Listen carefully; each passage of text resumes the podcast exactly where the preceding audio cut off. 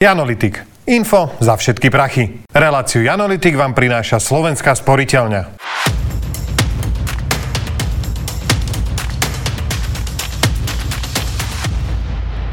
Prechádzam sa pred e, New Yorkskou burzou tu na Wall Street a spomenul som si na jeden rozhovor, čo som mal s mojim stand-upovým kolegom Miškom Satmárim, keď sa dozvedel, že v roku 2022 svetový dlh dosiahol 305 biliónov dolárov, logicky sa spýtal, to komu dlhujeme? Jupiteru? Asi každý z nás pozná typka, ktorý roky makal, vybudoval biznis a teraz mu ide karta a je zahojený. Má majetok v hodnote 100 tisícov eur a Slovensko alebo teda väčšie okresné mesto, mu leží pri nohách. A potom sú to ľudia ako Elon Musk, Bill Gates a George Soros, ktorí vládnu miliardám. Znamená to, že títo ľudia vedia ovplyvňovať že celé vlády svetové? Nie úplne v tom zmysle, ako by si možno niektorí ľudia pomysleli. Bohatí ľudia a korporácie majú prirodzene veľa mocných kamarátov, vrátane politikov a majú aj svoje záujmy. To, čo je podstatné, je, aby to presadzovali transparentným spôsobom, napríklad cez nejakých oficiálnych lobbystov. Mm. Iba v Spojených štátoch je ich zaregistrovaných asi 12 tisíc, v Bruseli je to asi 7500 mm. oficiálnych lobbystov, ktorí majú dokonca prístup do Európarlamentu. Mm. Nemusí to byť ale vždy o tom, že ideme si presadiť nejaký svoj záujem, niečo, čo prospeje iba nám. Častokrát to môžu byť aj diskusie o tom, ako nejaký zákon alebo predpis urobiť efektívnejší, jednoduchší, aby sa tej firme jednoduchšie podnikalo. Dobre, tak ale poďme po nich postupne. Um, začneme od toho najchudobnejšieho. Čo ten George Soros, aký on má vplyv? Čím vlastne dokáže hýbať on? Najväčší taký prípad bol v roku 1992 v septembri. To, to si pamätám niečo čierne, čo piatok, streda, čo to bolo? Čierna streda to bola a v zásade je to taký historický deň, kedy George Soros porazil britskú centrálnu banku a zarobil na tom 1 miliardu dolárov. Čo sa tam stalo? Napriek tomu, že bola dohoda na tom, že ten kurz bude udržiavaný na e, určitej úrovni, George Soros tam zacítil príležitosť, pretože táto operácia je pre centrálnu banku veľmi drahá, keďže musí na tom trhu intervenovať, míňať tie svoje devizové rezervy, čiže tú cudziu menu a udržiavať ten kurz v stanovenom rozmedzi.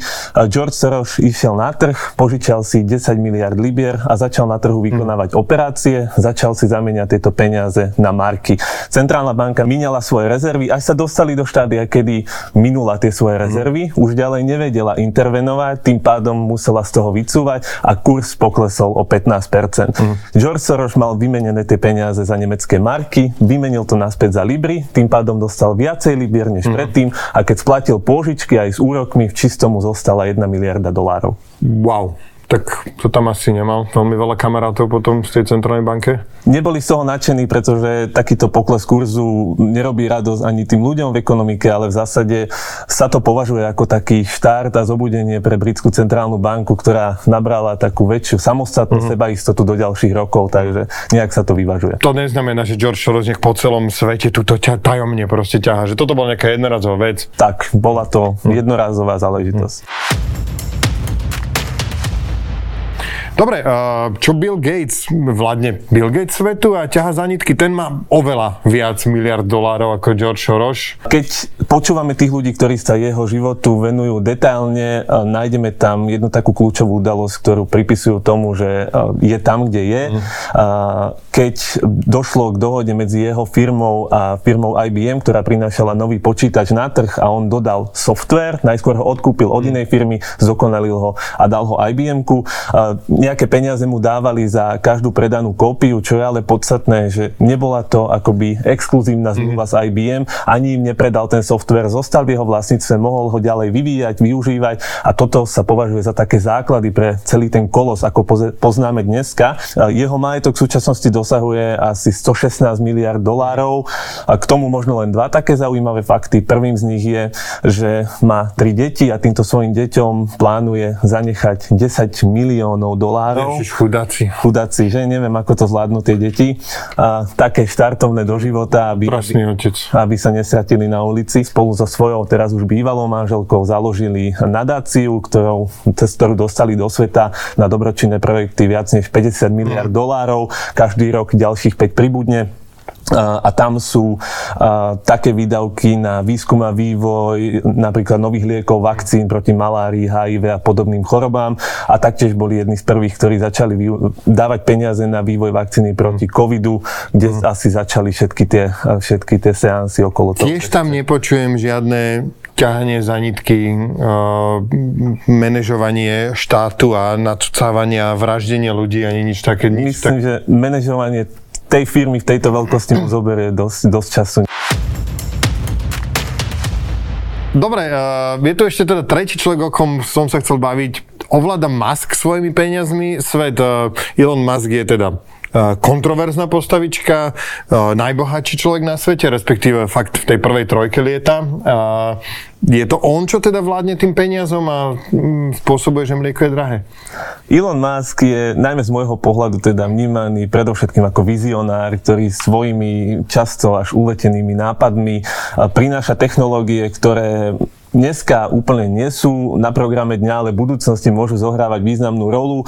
Tým, že má takýto, takýto majetok a určite má množstvo kontaktov, hmm. vplyvných, zaujímavých ľudí, ale opäť si nemyslím, že je to niekto, kto by určoval nový svetový poriadok. Hmm. Maskové dve najväčšie firmy e, sú SpaceX a Tesla. Tam nie je niečo, SpaceX je napríklad dosť, že e, s vládou prepojená firma, ale teda nepredpokladám, že ovláda svet, alebo? Ide hlavne o to, že sa venuje tomu vesmírnemu priemyslu, nazvime to priemyslu cez tie rôzne satelity a rakety a podobne a to je naozaj vec, kde sa vo veľkom aj prekrýva s vládami. Nevieme úplne veľa o tej hodnote firmy cez tú štandardnú cestu, že sa pozrieme na akcie, pretože táto firma nie je verejne obchodovateľná, ale teda odhady hovoria, že má hodnotu asi 137 miliard dolárov. Čo sa týka Tesly, tá sa pustila naozaj do perspektívneho nového odvetvia elektromobility, ale teda zase treba povedať, že touto cestou alternatívnych pohonov sa ženú už všetky automobilky, takže naozaj to nebudú mať ľahké.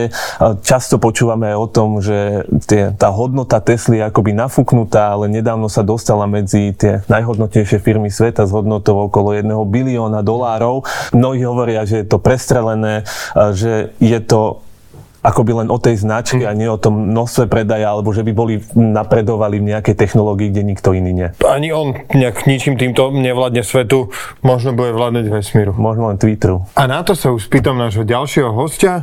Matej, ja ti veľmi pekne ďakujem, to bol Matej Horniak zo Slovenskej sporiteľne. Mojím druhým hostom je odborník na informačnú bezpečnosť zo spoločnosti Gerulata Tomáš Kryšák. Ahoj. Ahoj. Tomáš, dnes sme tu spomínali tri špinavé mená, Šoroš, Gates a Musk a bavili sme sa o ich finančnom vplyve na fungovanie sveta. Ty si odborník na konšpirácie, hoaxy, propagandu. Prečo práve títo traja ľudia sa vynárajú pri každej téme rozdeľujúcej spoločnosť? A teda ale poďme na to postupne. Čo Musk a Twitter, čo sa rieši pri ňom? Tak pri Muskovi sa rieši hlavne to, že jeho tweety majú naozaj reálny dopad na to, ako sa vyvíjajú ceny akcií rôznych firiem. Mm-hmm. A paradoxom je, že vlastne práve pri jeho firme je vidieť, že jeho vlastné tweety firme Tesla napríklad veľmi škodia a znižujú cenu týchto akcií, mm-hmm. za čo vlastne aj z ceny zo svojich shareholderov čeli nejakým obvineniam. Ale keď sa pozrieme napríklad, keď tweetoval napríklad o spoločnosti Etsy, tak jej akcie, ich hodnota vlastne rýchlo narastla. Takže je tam určité zrnko pravdy na tom, že Elon Musk so svojimi tweetmi vie robiť divy. Nekontroluje to ten Musk ešte nejak zo zákulisie neťahá za nitky? Toto je všetko? No nemyslím si, lebo keď sa aj pozrieme na to, ako napríklad dopadnú jeho tweetové hlasovania, tak sa raz stalo napríklad, že sa pýtal, či má zotrvať v pozícii CEO spoločnosti mm. Twitter, pričom verejnosť hlasovala, že teda si to nepraje a mal by odstúpiť. No on to napriek tomu neurobil. Čiže naozaj vidieť, že to hlasovanie častokrát nedopadne úplne v jeho prospech. On to tak nechá, spoliehne sa na to, že ľudia vlastne zabudnú a povedal by som, že naozaj nedisponuje nejakými super tajnými schopnosťami alebo mocou, ktorú mu pripisujú rôzni konšpirátori. Dá sa povedať, že um, Elon Musk je Igor Matovič s väčším budžetom? Dá sa to tak povedať. A čo Bill Gates? On je normálne, že tvár očkovacej kampane, tam vyšiel COVID, začal sa očkovať a proste on bol s tými okuliarmi, temnými očami, špicatými zubami, Prečo práve Gates a je na tom niečo pravdy? No, pravdy na tom nie je zhola nič, ale vzniklo to v podstate tak, že uh, Bill Gates sa ako úspešný miliardár venoval aj filantropii a rozvíjal dlhé roky viacero programov, ktoré napríklad pomáhali znižovať počet nakazených uh, na rôzne uh, nakazlivé choroby napríklad v rozvojových krajinách, v Afrike, v Ázii a podobne. A vlastne v rámci týchto aktivít, v rámci jednej nadácie vystúpil aj na, jednom, na, na jednej konferencii, kde mal taký TED Talk, a bol to pár rokov pred pandémiou a vlastne upozorňoval na to, že svet nie je pripravený na to, že nám hrozí nejaká pandémia a vlastne toto jeho varovanie sa potom počas reálnej pandémie stalo pre konšpirátorov zdrojom toho, aby ho začali vlastne obviňovať, že on to celé naplánoval a zrealizoval a začali si okolo toho prifarbovať a vymýšľať mm. rôzne príbehy. No ale poďme k hlavnému Arcilotrovi. Prečo práve Šoroša považujú všetci za propagátora homosexuality, migrácie a neviem čoho ešte všetkého? Čo ten človek komu urobil? No, ono to má viacero rovín. A v prvom rade dôležitú rolu zohráva to, že George Soros je žid a v podstate veľmi veľa konšpirátorov a konšpiračných teórií nadvezuje na antisemitizmus, ktorý tu s nami je naozaj že veľmi dlho. A v podstate e, na toto nadvezovali rôzne konšpiračné teórie, ktoré sa začali točiť okolo Georgia Sorosa už napríklad v období, keď kritizoval Georgia Busha za jeho vojnu v Iraku. Mm-hmm. A vtedy sa vlastne v Amerike začali v niektorých kruhoch vytvárať okolo Sorosa rôzne konšpiračné teórie a zároveň Soros svoje uh, imanie tiež ako filantrop použil na to, že založil určité nadácie, ktoré sa volajú už nadácie otvorenej spoločnosti. Jedna z nich do roku 2013 bola uh, prepojená vlastne aj na jeho financovanie tu na Slovensku. Mm-hmm. No a cez tieto nadácie vlastne sa um, snažil zvyšovať e, mieru hodnú liberálnej demokracie v rôznych krajinách sveta, vrátane strednej Európy a dá sa povedať, že napríklad na konci 80. rokov dopomohol k tomu, že sa tu rozpadol sovietský zväz a k moci sa mohli vlastne dostať uh, slobodne zvolení politici uh, v modeloch liberálnej demokracie. Aha, no takže všetko... predsa len zasahoval a manipuloval tými vládami.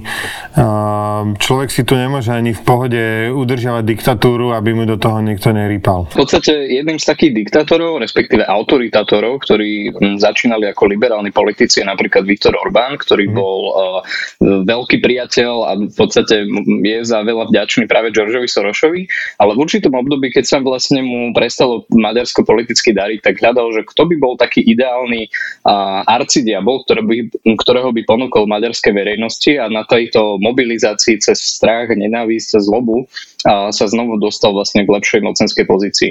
No a mhm. takto vlastne napríklad v Maďarsku Orbán v posledných rokoch resuscitoval túto legendu o zlom manipulatívnom Georgeovi Sorošovi a vykresloval ho vlastne ako také veľké zlo, voči ktorému sa musia Maďari spojiť a obrniť a on ich vlastne pred ním a pred jeho zhubnou ideológiou ochráni.